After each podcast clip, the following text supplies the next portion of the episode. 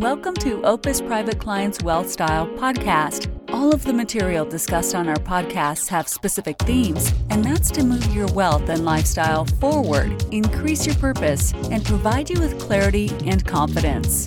Opus's mantra is always forward. We have found that regardless of one's wealth, moving your lifestyle forward is the number one priority for our clients. On our podcasts, we'll share our rich 35 years of experience in designing strategies, share clients' experiences, and introduce resources that have positively impacted our clients. We trust that you will enjoy our direct, transparent, and realistic approach to positively impacting the quality of you and your family's lives. Now, on to the show. Hello and welcome to Opus Private Clients Well Style Podcast. My name is Ivan Watanabe. I'm here today with a great partner of mine, George Papanikolaou, and our guest today, Elaine Avinoam of Elaine Avinoam Consultancy. Um, so, welcome to you both. Nice to be here. Hi. So I'm excited to have George on. George is out as my business partner and also our resident sort of child expert, having four kids under the age of eight. Uh, so we're excited to have him here today and and uh, to discuss something that he's particularly knowledgeable uh, knowledgeable about, and, and Elaine, uh, you as well. So again, thank you so much for for joining us today. Elaine, why don't you tell us a little bit about the company, sort of your background, your bio says educational consultant and instructional technology coach. So fill fill the the audience in on what you're up to these days.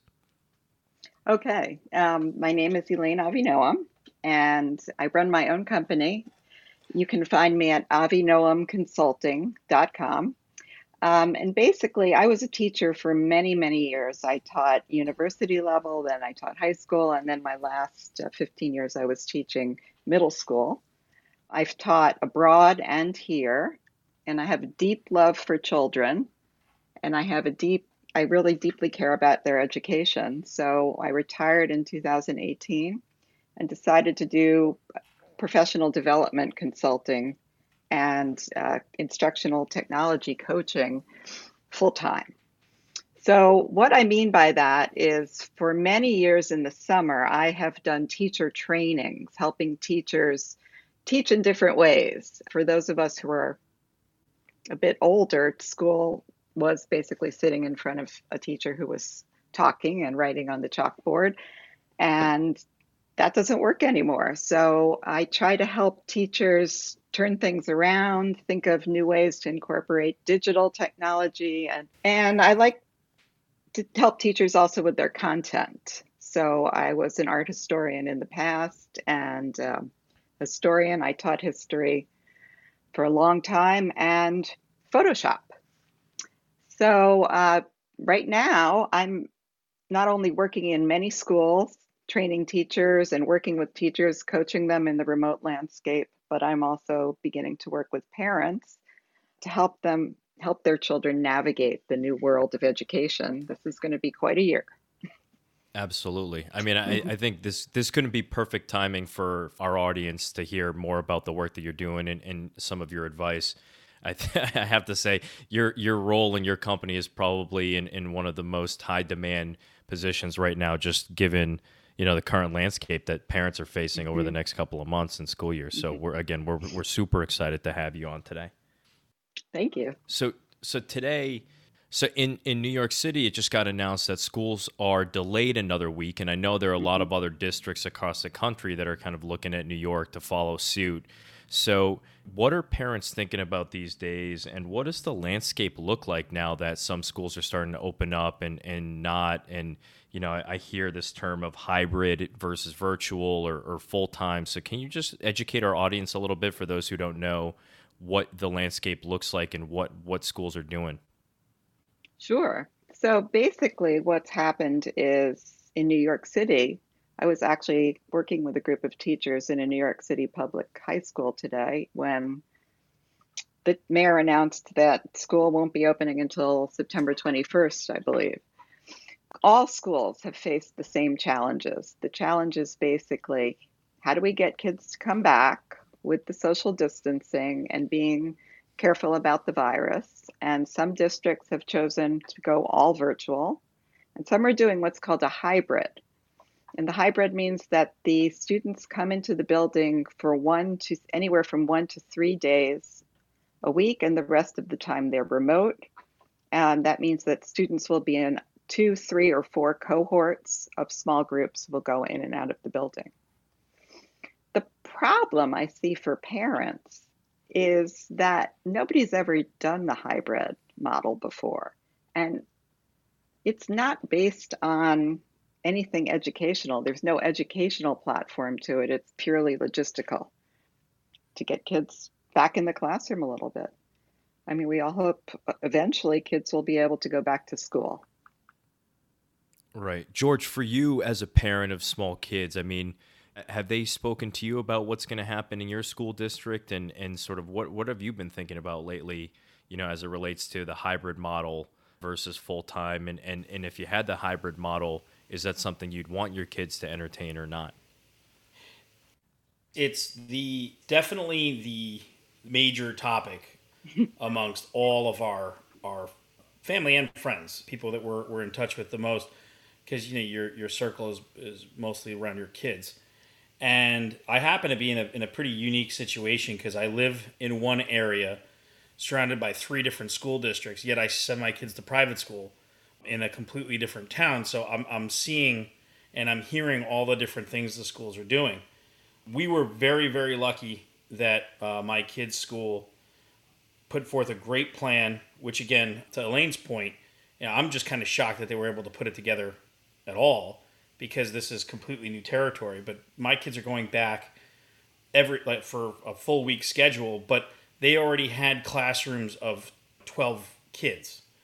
So most other schools in our area are doing the hybrid model. Uh, some are going for all virtual, and there's a lot of concern for the older kids. I guess some of it is the sports and stuff like that, but for the younger kids, so much of their of what they learn in school is through socialization and through that that you know interaction with other children. What we've seen now throughout the summer and the fact that last year was cut off is a lot of the kids are reverting back to certain like to certain younger uh, tendencies. Like for example, my kid started coming back into the bedroom.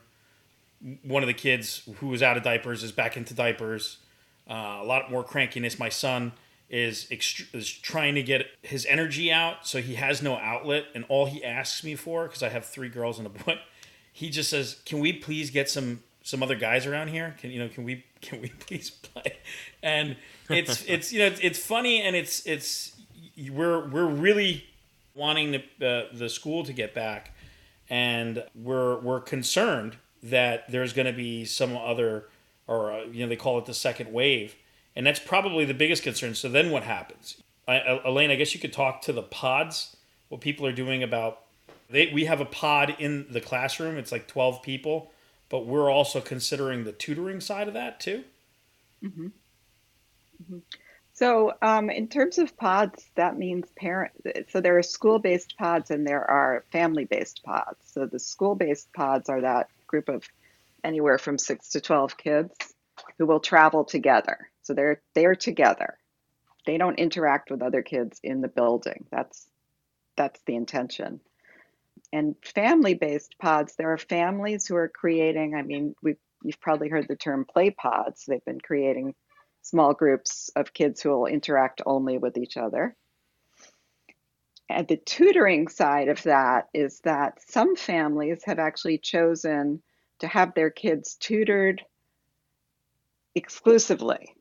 So they will use the school's remote learning plan, but their their children will not enter the school building. They'll be tutored somewhere, and I that's where I come in actually because then I am offering to uh, oriented guide the tutors because not everyone who is a tutor has classroom experience. Interesting. So in the in the circumstance where a family sets up a pod, again, I don't have any children, so please excuse the ignorance, but it for for the situation where they set up a pod, how do how does does the school recognize the education that they've received for that grade? Is there a curriculum that needs to be established in order in order for them to quote unquote graduate from that grade and, and to move forward to the next grade? You know, how, how does the school assess if the, the education that they got during that school year is is um, up to par? So that is actually going to depend on how the pod is set up. So in most of the districts, and George, you've, you've probably seen this in the districts near you, most districts, including New York City, have given families the option to choose either remote or hybrid. Mm-hmm. In, if you're thinking of having a pod learning situation and following the school curriculum, you could opt all remote, get together with a few other families, and have the tutor be working with those kids to distill the actual curriculum that's posted by the school. So, in other words, they'd still be following the standards. The other option gotcha. is to, to do fully homeschooling, which you actually need to apply to, but I believe there are waivers now because of the remote learning situation. What does that entail, Elaine? Homeschooling? Mm-hmm. You can you can't just go out and homeschool. You actually need to apply for homeschooling and prove that you have a curriculum and you'll be following a curriculum. And homeschooling means that you have a curriculum, you school your own child.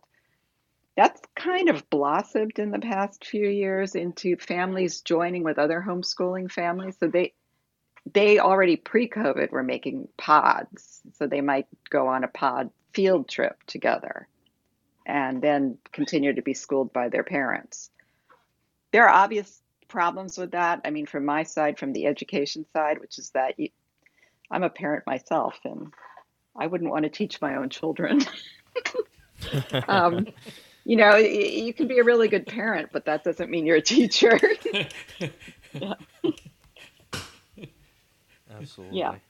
So, from a teacher standpoint, how are teachers planning for this? How are they building curriculums? You know, it seems, at least from my conversations with my clients, that some teachers seem to be much better prepared than others. What are the challenges that they're facing, and and how can someone like yourself help them? How can they partner with parents? I mean, tell us a little bit about from the teacher's side what's involved. Well, from the teacher's side, it, it really depends on their school, but in general, most teachers were not prepared at all in March. And they maybe had two days to a week to prepare a whole remote learning platform. So that's problem one is that teachers have been in a panic and they've had to use a lot of tools that they've never used before. And in their defense, teachers in the schools I work with have been great. I mean, I've seen magical things happen with the teachers I work with. But that's the problem. I'm in those schools, I'm helping the teachers. If the teachers don't have any support, then how can they navigate all this?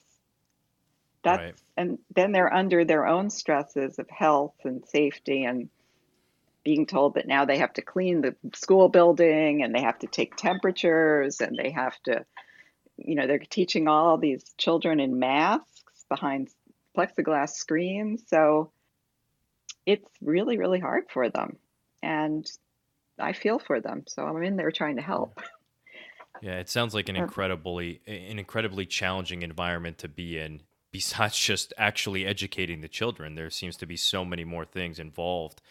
What worked well for teachers the last half of last school year? What did you see that worked really well for some of them that for the teachers here listening could potentially implement in their in their classrooms? Well, I found that um, anybody who took the risk to engage their creativity and the kids' creativity did really well. So we talk a lot about project driven learning which means that the kids have a problem to solve and they're not just listening to the teacher talk, they're solving problems and then coming back and discussing it and showing their work. I saw teachers um, that I coached put together live discussions over live animal cams from zoos, for example, uh, small wow. group work. Uh, one thing that I really stress with my teachers is one on one phone calls, check ins with their kids most of all, individual choice embedded in everything they do because this really is the moment to individualize learning and to personalize a student's learning. And not everybody needs to learn everything the same way at the same time in the same place. Do you think, Elaine, that this is changing the way the education system is going to be run moving forward permanently? Yes, I don't. I don't see schools investing um, the money and the training in online learning management systems and then dropping them. I think this is it. And I think they work really well when they're blended in. So calling in sick won't work anymore. Because they'll have like the live cam in the classroom, and you basically have to log in whether uh, whether you're there or not. You, you can't avoid the test like you used to back in the day. well, see that that's an interesting point. The live cam is very controversial with teachers. Uh, some teachers don't want to be on a live cam, and I personally question uh, whether or not a live cam is effective for more than 30 minutes at a time, because especially George, you have little ones. They can't be staring at a screen all day. And if they are staring at a screen and it's a teacher talking, it's not going to be very interesting. Well, that was the hardest part of when school stopped last time.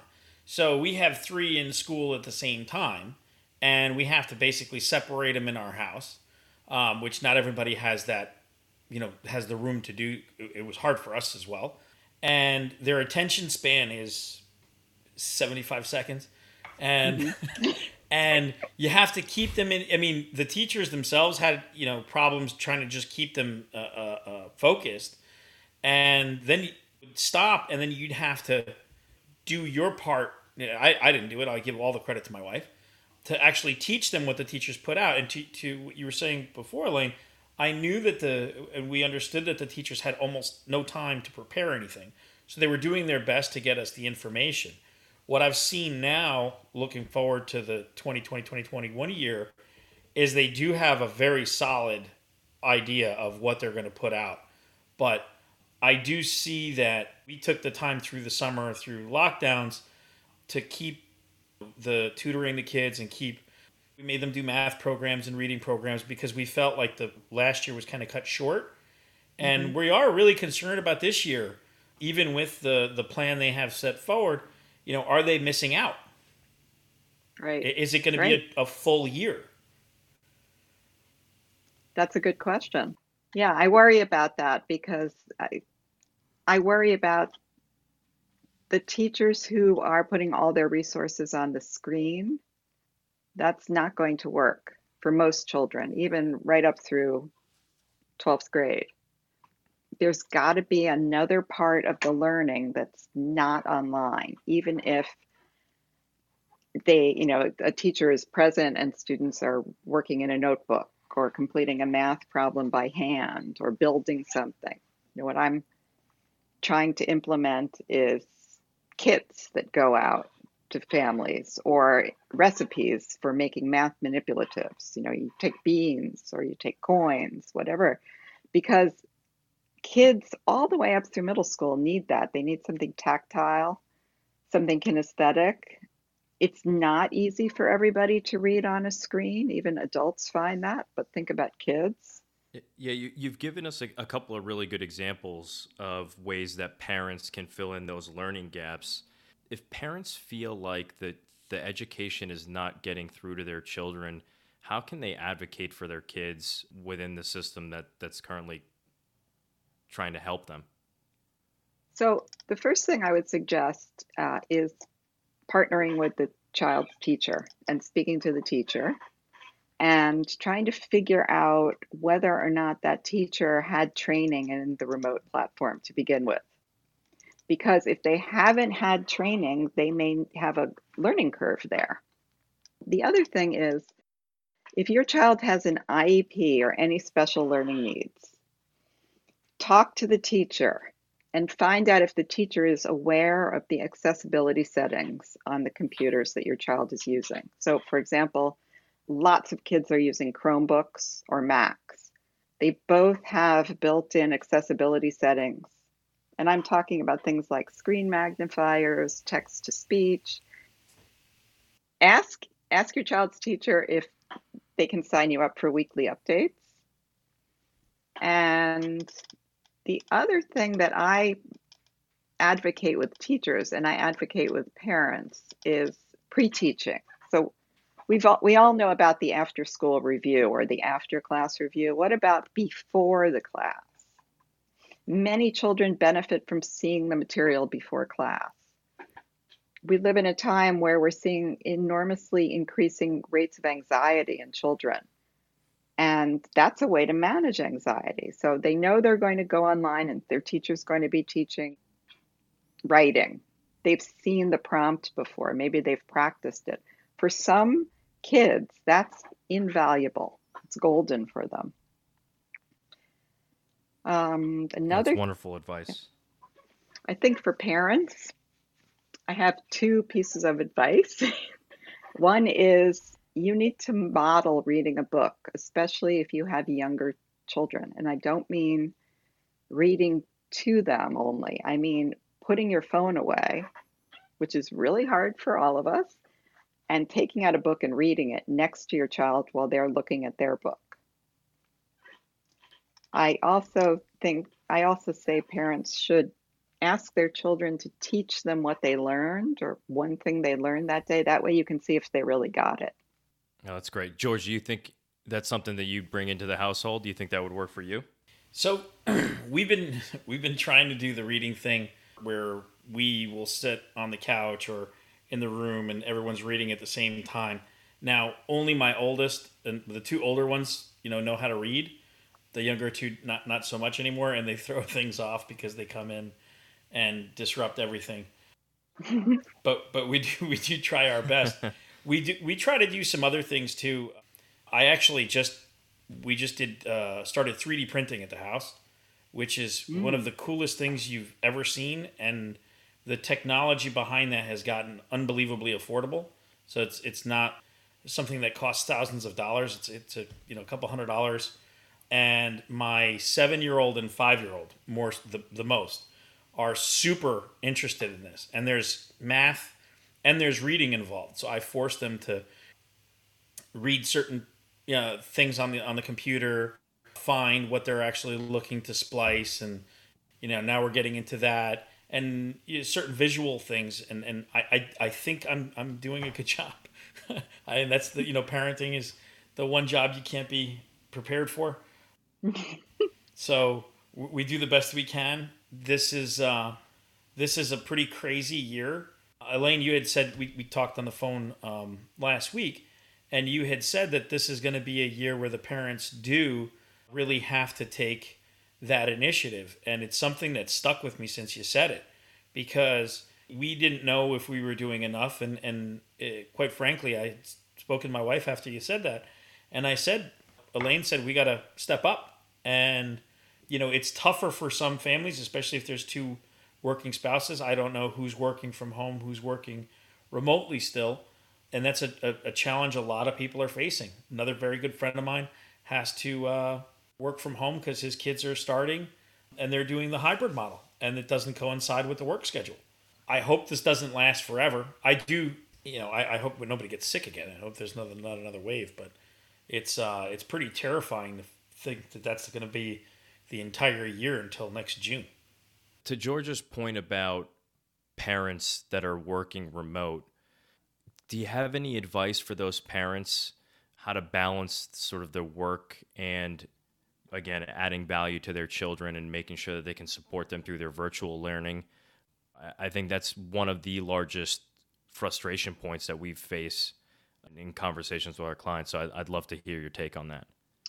It's really, really, really hard. I, I will definitely say that. I, it depends on the age of your child. You know, if you have younger children, younger than fifth grade, I'd say you're probably going to need some sort of caretaker with them. And then that caretaker needs to ensure that the child is actually learning. And how do they do that? They may need a guide or someone who can orient them in the curriculum so that would be someone like me. Middle schoolers also, like they seem to be working, but they can be on five different platforms at the same time. really? So right, right. I, I, I, I was working with a young man the other day who gave me a demo of how he was. Um, he appeared to be very engrossed in what he was doing, but he was playing a video game. so that that's a huge. That sounds like me. it, it's it's a huge problem, and on top of that, it's what they're seeing when they're online that needs to be monitored. I know we all say that in terms of digital safety, but I'm talking about information because uh, I've seen fourth graders go out and look for news on the election and come up with all sorts of stuff that was not true, fake news, or not meant for fourth graders. So that's I think that's the hugest challenge for parents is that they need someone. You know, even if you have a babysitter who's a college student who took a gap year, sitting with your stu- with your kids to help them. For those kids that are applying to private high school uh, or those you know getting ready to apply for college how does the landscape change for them? What's the application process look like these days? Are are people taking a year off? What is what does that look like for you know moving from a public or private school going to a private high school or, or, or a private college um, well i'll approach the, the college question the this is really a problematic time for colleges, especially the small private colleges. A lot of kids are taking gap years, and I predict that next year there'll be a lot more kids taking gap years. I worry about the colleges because I know from my experience in higher education, many teachers have never taught online. So, and I'm talking about, you know, small elite colleges where there are excellent professors who are amazing lecturers, but will that translate online? So I think my advice to most high school seniors right now is figure out what you want and to college freshmen it's take your requirements now because you can take your requirements online probably if you have a lot of distribution requirements um, you have to take that math calculus class or you have to take English 101. Do that online and hope that you can be live with your professors next year. Got it. So take the core curriculum potentially at a at a community college or mm-hmm. try to get those out of the way as soon as possible something that you know may not be as specialized as as your particular major for example is that is that what you're saying yes i i mean I was trying to say it more gently than that, but I, I don't know if all the private colleges, the smaller colleges will survive. And I think that for a lot of students, they're going to see the beauty in going to a community college for part of it. I mean, financially, it's great. And I, re- I really don't know what to say about higher education. I'm really worried about it. I've seen really uh, terrible online classes, and I've seen a few good ones but most kids go to college for the social life you know as a big part yep. of it not just for the but it's like the little ones you know being with other people is part of it and if you can't do that it might be time to take a gap year yeah i mean what do the trade schools do if, if, if somebody who's going to to uh, like a BOCES program or uh, is in the middle of licensing for to be an electrician or a plumber i mean that's basically is that done for the year, or is it? Can you remote learn and, and learn how to be an electrician? It's I didn't think of that until you just said it. Yeah, it's the same with teachers. They can't do their student teaching now. I mean, we're going to see gaps in some professions for sure. On a on a lighter note, is there is there anything that you want our our you know our, our listeners to understand? Is there something you can leave them with that's uh that's something some positive to look forward to for this upcoming school year? Yeah, I, I think that there are so many resources coming on the internet every day that make life different. And I mean things like I'm a fan of Google Arts and Culture and just I love art. So you can see so many images, go through museums, cultivating that, curate that as a family, get enthusiastic about the good things that you can do now, and I guess my biggest the biggest takeaway people should have is that they should be gentle with the teachers. The teachers that I know are trying really, really, really hard, and they they love input from parents too, not criticism, input. I can definitely appreciate that. Well, thank you so much for the time. We really, really appreciate it, Elaine. Can you just give our audience again uh, where they can contact you if they have any questions or, or would like to, cons- you know, hire you for your services? Sure. Um, my website is Avinoam Consulting. That's A V as in Victor, I, N for Nancy, O A M for Mary, consulting.com and I'd be delighted to hear from anyone.